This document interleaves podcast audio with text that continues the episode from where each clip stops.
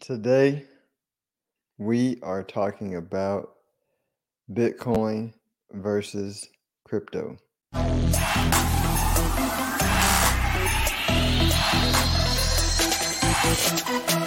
Philip Washington Jr. is a registered investment advisor. Information presented is for educational purposes only and does not intend to make an offer or solicitation for the sale or purchase of any specific securities, investments, or investment strategies. Investments involve risk and, unless otherwise stated, are not guaranteed. Be sure to first consult with a qualified financial advisor and or tax professional before implementing any strategy discussed herein. Past performance is not indicative of future performance.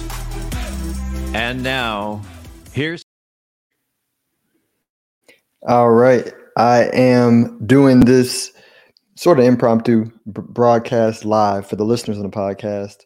Um, you'll be hearing this later today. I don't know what today. I don't know what today. Uh, the, the date is. I think it's 29th. Um, so yeah, you should be hearing it today. But the main reason why I'm doing this is throughout the holiday season. I got a chance to talk with some friends family members, um, you know, and people who are avid listeners of the podcast. And, you know, uh, quite a few listeners listen to my podcast and uh, specifically the ones I did it around this time last year about how to store your Bitcoin um, safely, why you should not keep it uh, on exchanges um, because of what's happening, you know, right now. Um, and I had one friend specifically ask me, "Hey, you know, this crypto stuff makes me a bit nervous." And and I was like, "Yeah, crypto makes me nervous as well too." He's like, "But you," t-, he said, "But you you talk about it so much." I said, "Nah." I said, "Go listen to my episodes.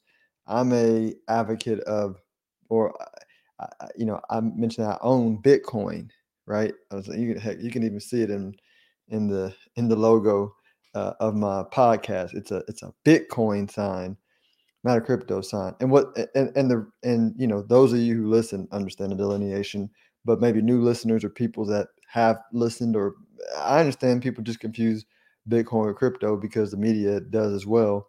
But they're two like totally different things. It's like calling an iPhone. It's like combining iPhones and smartphones. No, smartphones and iPhones are totally different things, like way different in in in the in the meaning, uh, or or ta- or saying like electric vehicles and Tesla, right? The, the reality of it is like electric vehicles of the future, but driving Tesla and electric vehicles two different things, right? Smartphones are they're going to be always other ones, but there's a big difference between Apple and others and the valuation, right? So when it comes to Bitcoin, like of course there's going to be crypto, right? Because crypto is a new type of technology. But when it comes to what you want to own, you know, I've been a big advocate of of Bitcoin um, only in the current moment, right? Um, uh, for for for what I'm seeing, right? And and again, I want to delineate. That's not saying there will never be any future uh, crypto you want to own. As a matter of fact, I have a specific episode about NFTs where I talk about NFTs being something I'm really excited about because of the ability to, uh, to invest in culture, the ability to finance uh, local businesses that you love and believe in, right? The ability to bet on uh, your, future athletes or current athletes or past athletes as a turn, which they already have.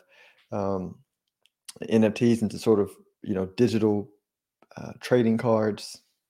That's an oversimplification um, but I don't want to. I don't want to go down that path.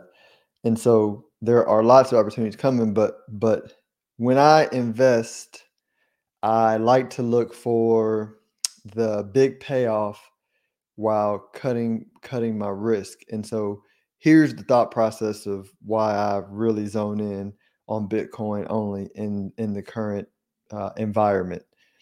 So there there has never been a time to my recollection, where we've had a new technology where the technology completely went away.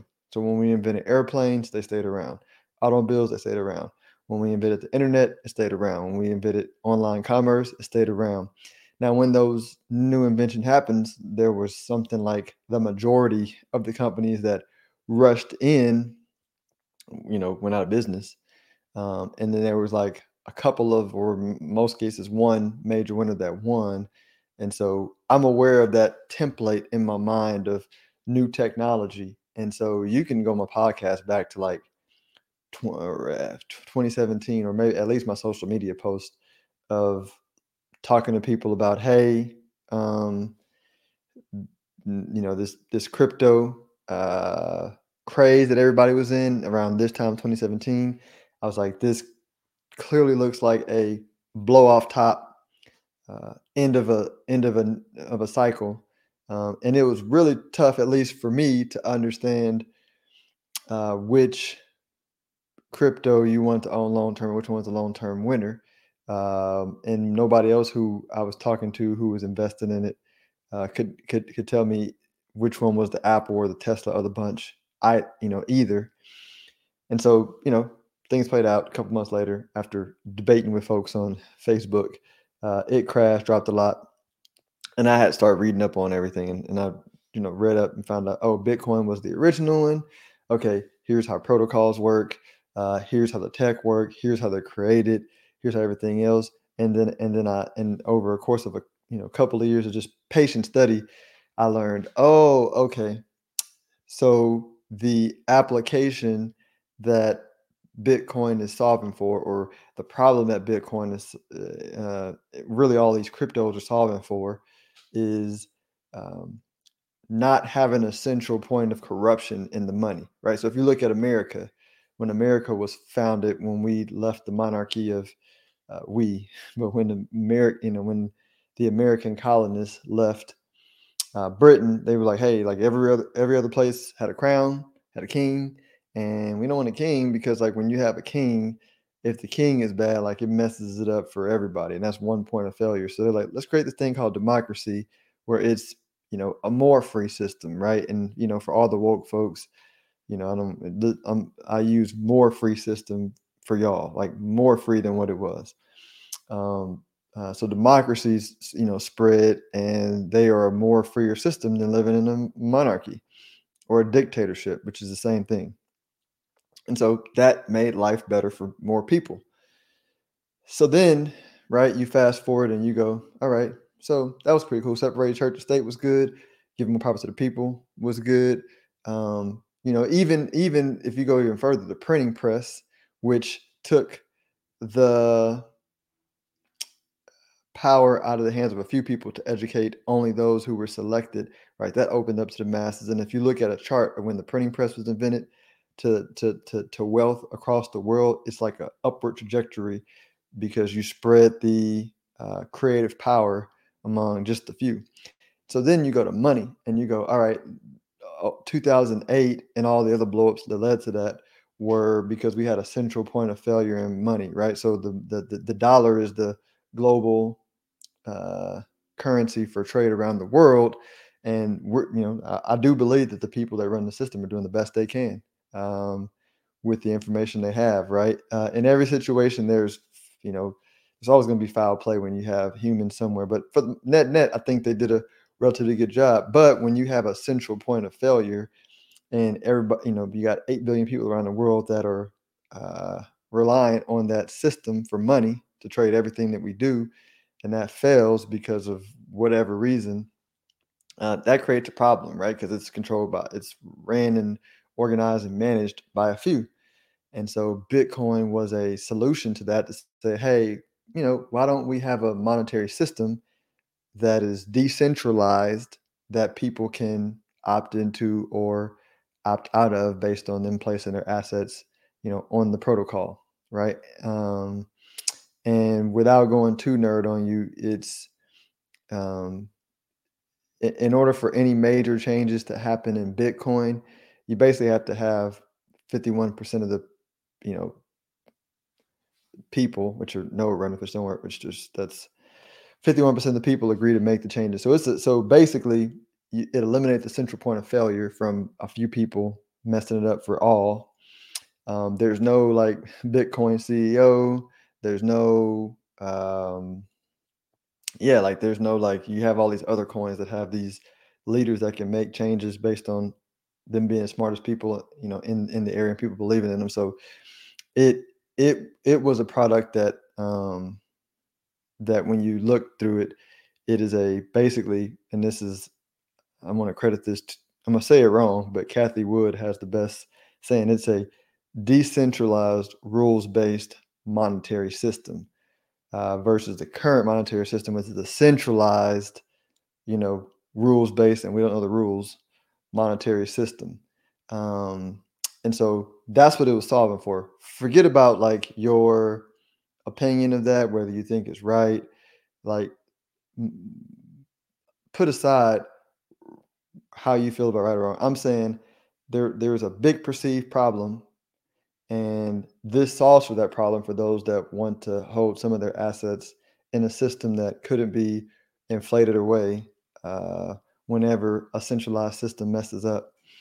Um, and so I was like, oh, that actually solves a problem, a big problem. And there's going to be people that, especially tech oriented, that want to get on it.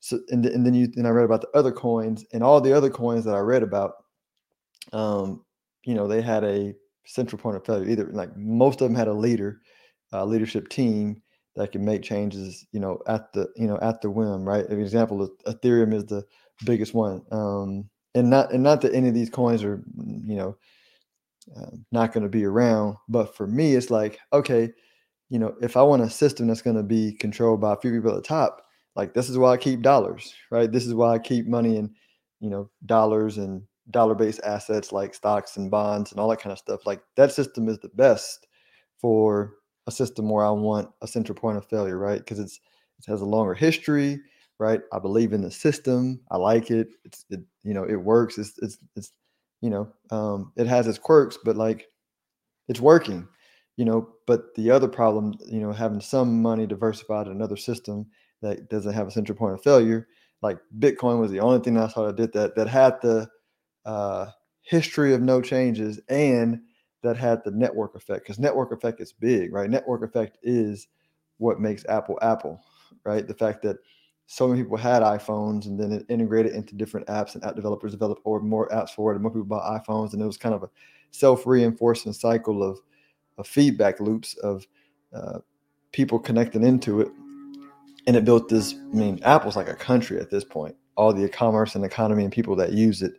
And so that uh, you know that uh, i saw the parallels of that happening uh, in bitcoin and and Bitcoin unique to not to, to crypto because again, the rest of the crypto that I'd, that I'd seen, and I'm sure there's some small niche ones that people see that um, are not like that, but the but the big ones, the rest of them that I saw, you know, had leaders, had CEOs, had people who can who can run it, whether they call it themselves that or not. When you like dig deep into it and you do the work, you realize, oh, this has a central point of failure and I'm just not comfortable putting my assets on a place of central point of failures. And and since I understand how uh, wealthy investors think because I work with them, right, and we possess a similar mindset, um, I understood once everybody does the work of what's what in crypto, which takes time, right? From an investment standpoint, you make the money when you do the work ahead of the crowd, right? When you, when you do the work ahead of the crowd, right? If if you say, what problem is this solving? Right? And then you go through the risks and then you weed out the ones that don't solve the problem that still have the embedded risk, right? Then and, and if you guess right, you're ahead of the crowd, and then you just wait for everybody to figure it out to do their calculations, and when and as they figuring it out, the value of what you have goes up and up over time. But in the interim, there's a lot of misunderstandings, which cause the fluctuations because everybody's like doing their work, right? Every it's, it's like, you know, in class, the person that was just that just got it and was the smartest wrapped the test way ahead of everybody else, right? Now they didn't get any rewards for that, right? Because 100 was 100 no matter how long you take. But it's an investment world. If you do your work fast, then you get to wait and um, you know wait in appreciation as things play out. Here's another point that I think is important when I'm talking about Bitcoin versus crypto. Um, because you know my, the the risk manager in me was like, well, hey, what if this is the one time where crypto as an industry goes away? Right? Again, no technology has ever uh, going backwards, but what if this is the one time where the technology completely goes away? Well, I'm like, well, what's the you know what's the last one to go away? It's gonna be it's gonna be Bitcoin, the most secure. Because if you talk to anybody in crypto, you know they will all say the base layer, quote unquote, safe asset is Bitcoin. It's the underlying layer for for so much of the um, coins, and so it's going to be the last to go away, right? So it you know it solves the problem the best, but it's the least risky in the context of crypto. And and then you say, okay, but also like, what's the upside? What's the upside on Bitcoin? Well, if Bitcoin is is is is right and it becomes the baseline treasury asset for the digital world, then that's a hundred trillion dollar opportunity, right? Um, because you're comparing it to treasury bills, which are the base money for the current system.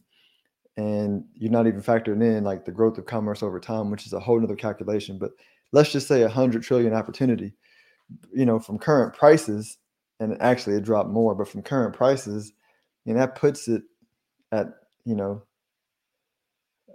man that's a it's it's a lot more than 100x from where it is right now put it that way. I don't want to give a bad false number but it's a lot more 100x from where it is right now you know over an investing time frame right? Depends on how long it takes for it to get there but the point is the opportunity is big right? The opportunity is huge and so i'm like in my mind i i had never seen an investment opportunity that had a 100x upside opportunity uh, that was relatively low risk. You know, I'm talking about in the crypto space. Um, and it's also low risk in the sense that, like I said, we there hasn't been a technology that has completely gone away to my awareness, um, and and it solved the problem right the best right it calls to people it calls to the tech millionaires and billionaires that understand and are comfortable with technology, but also understand money and economics and freedom and flocks to that because money always flocks to freedom. I did an episode on that. Um, money, you know, freedom calls money. And so that's why I put Bitcoin in its own space, Bitcoin being separate from crypto. Um, and so when you're looking at crypto, I would segment all out. You got Bitcoin, then you got the stable coins, which is a separate asset class. You have NFTs, which are separate asset classes. You have the DeFi, you know, separate asset classes. When you're thinking about them, break them all out, right? And look at and analyze them based on like their asset class. And there's other asset classes being built um, all the time, but uh, make sure you do the proper work before you take a look at this. And then once you own it, uh, once you buy whatever coin you buy, I mentioned this in the beginning, you know but i'm not a big advocate of keeping it on the exchange because of what you what you see happen at uh, these companies that are are going under because keeping it on an exchange is like is like at a bank right? When you put your deposits in a bank the bank lends your money out to businesses and the difference between banks and crypto companies banks have a lot of regulations on how much they can lend out. They have fdic insurance. They got a lot of regulations in place. Crypto is the wild wild west. So they can do whatever they want to do with your deposits. Um, um, and there's not a lot of regulation, uh, which which I'm personally comfortable with low regulation, long as uh, because I'm going to do the work. Just so many investors didn't do the work and were intellectually lazy, and that cost them money, which it should. That's what the free market does, right? And that's that's fine. That's that's the way capitalism works. Um, I hope folks don't cry um, um, but you know, if some people who are politically connected lost some money, I'm sure there'll be some cries and there'll be some sympathetic folks that listen. That's just the nature of the beast. Um, but yeah, just Bitcoin's not crypto. You do your work, and if you do your work, you you end up reducing your risk over time. There's nothing promised ever, right? But but do the work and pay attention to the to history and patterns, and you will be a better, more informed investor. Until tomorrow.